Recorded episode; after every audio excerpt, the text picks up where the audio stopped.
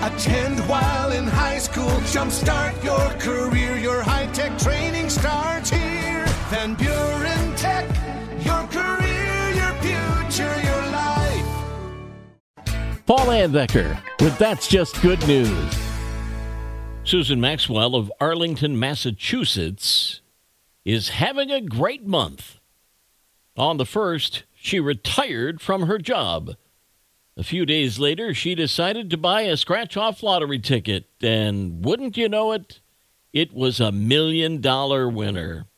Even though Susan no longer has to work, she'll be busy with her family as she plans to use the money to improve the lives of her grandkids and great grandkids. The timing was perfect. She stepped away from her job because she felt it was the right time to retire. And then one of the first things she did with her time off win the jackpot. How's that for good luck? Oh, if that would only happen to you or me, huh? Then that's just good news. Have some good news to share?